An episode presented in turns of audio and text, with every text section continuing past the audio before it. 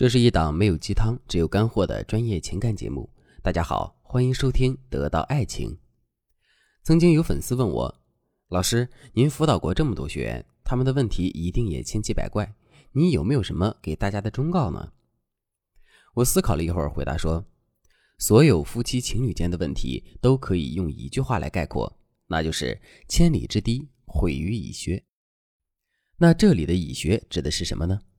粉丝又好奇地问我：“我说，指的是我们和伴侣之间的沟通。”粉丝还是有点不太明白，他觉得沟通上的问题算不上什么大事儿，毕竟夫妻没有隔夜仇嘛。而且，即便是沟通上有了大问题，那也是因为两个人在其他事情上闹了比较大的矛盾。我猜大家多少也会有这样的想法。没错，夫妻之间床头吵架床尾和。但和好的前提也是建立在两个人真正冰释前嫌的基础上的。今天这个问题不解决，明天你们两个还会因为同样的问题继续争吵，总有一天你们会对彼此失去耐心。还有的女人结婚之后变得很强势，在言语上对男人进行打压，隔三差五的就要给男人上上课。她认为只有牢牢把控住男人，才能守护好自己的婚姻。可实际情况呢？昨天我看到一个新闻。一个男人在妻子的陪同下去医院的精神科检查，结果发现这个男人患有严重的抑郁症，原因就是妻子经常和老公吵架，每次都会说：“你这个没出息的家伙，跟了你我真是倒了八辈子大霉。”新闻的最后，妻子在镜头前抱头痛哭，她一直忏悔不该这样对自己的老公。这就是在婚姻中不注意沟通的后果。其实我发现很多人也懂得沟通的重要性。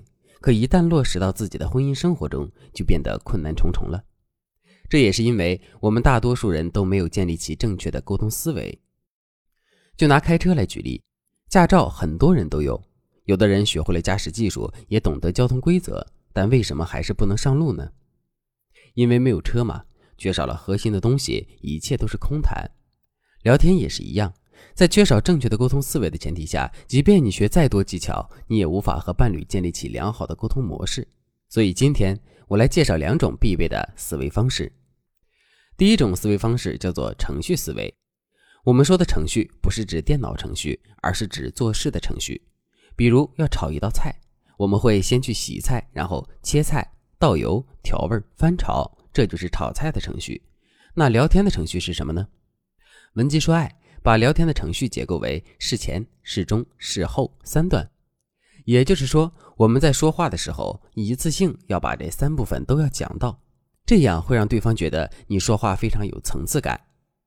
举个例子，假如男朋友跟你说：“亲爱的，我真的很喜欢你，可是我家里就是不同意咱们在一起，这可怎么办呢？”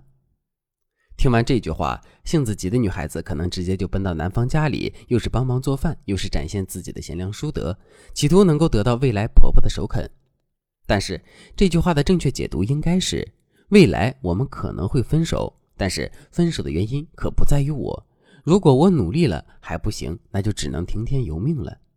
这才是男人真实的想法。如果你还不理解，我们再来重温一下刚才那句话：亲爱的，我很爱你。但是我的父母不同意我们在一起。这句话中，男生阐述了现状是两个人很相爱，但是父母却不认可的一个状态。按照我们刚才讲的程序思维来看，这个男生的话只讲了事前和事中，却没有讲事后。事后就是我们刚才分析的关于分手的判断。他为什么不说呢？因为这个男人根本不够爱你。如果他真的爱你，这些话根本不会告诉你。他会努力做父母的工作，不需要你来操心。还有可能他早已经移情别恋了。这句话不过就是一个借口。如果我们听懂这句话，就应该知道自己在他心里的位置，还有未来他对你是怎样打算的。可如果男人说的这句话你听不明白，那么你就很有可能做出很多的无用功。这就是缺少程序思维的后果。一方面是听不懂别人说什么，回答自然也不在点子上。另一方面是说话没有逻辑，抓不住对方的重点，更别说暧昧升级、懂得共情等高级技巧了。那正面的操作是什么样的呢？我再来给大家举个例子。学员小茹来咨询，她和男友是通过亲戚介绍认识的。在他们还在暧昧的时候，有一天，男孩就油嘴滑舌的逗小茹：“小茹就回了一句：“你嘴真油。”男孩说：“嘴油不油，你得尝过才知道。”这时，小茹有点害羞了，不知道该怎么回复男孩。不回复吧，肯定有点生硬，让对方觉得不解风情；热情回复吧，又怕失了矜持，和他乖乖形象不符。在我的指导下，小茹回复说：“我喜欢吃孜然味的，炸一炸就知道味道怎么样了。”我们来看看这个回答的思维。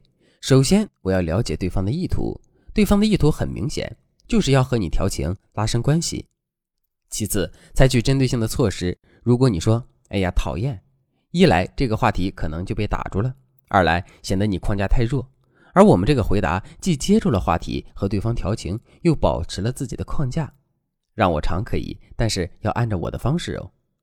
不过，要想把这种思维融会贯通地运用在平时的沟通中，我们还需要了解男性的思维特点。如果你在这方面还有所欠缺，或者想进一步提升的话，可以添加微信文姬零幺幺，文姬的全拼零幺幺，我们的导师会解答你所有的问题。下面我们来讲第二种思维方式——分层思维。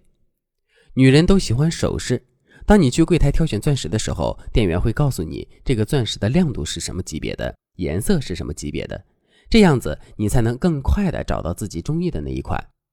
在聊天中运用这样的技巧，能够避免封闭式聊天的尴尬，让你们能够无话不谈。比如我们在和男生聊到唱歌这个兴趣爱好的时候，那我们该怎么撩拨对方的情绪呢？如果他说我很喜欢看电影，你呢？那么我们可以回答说我也很喜欢。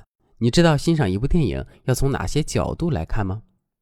他大概率会顺着往下说，有哪些呢？这时候我们就说，看电影要从剧情、演员表演以及这部电影的深度内涵这三个方面来欣赏。然后我们就可以挑一部比较有争议的电影来进行剖析。如果他和我们的想法一致，这种共鸣就会迁移到我们和他的感情中去。如果他和我们正好持相反的观点，那也没关系。通过这些有争议的东西，我们能够进一步了解对方的性格、三观等等，为以后进一步相处打下一个良好的基础。在这样的聊天中，我们无形中就提供了很好的情绪价值。如果单纯的一问一答，没有情绪交流，大家的聊天就会显得比较尴尬，而且有时候人会因为紧张不知道说些什么。经过这样的调侃，你们说不定都能放松下来了。如果你觉得这些话术专业性太强，不太适合你，可以添加微信文姬零幺幺，文姬的全拼零幺幺。我们有针对日常话题的案例来为你的感情之路答疑解惑。好了，今天的内容就到这里了。文姬说爱，迷茫情场，你的得力军师。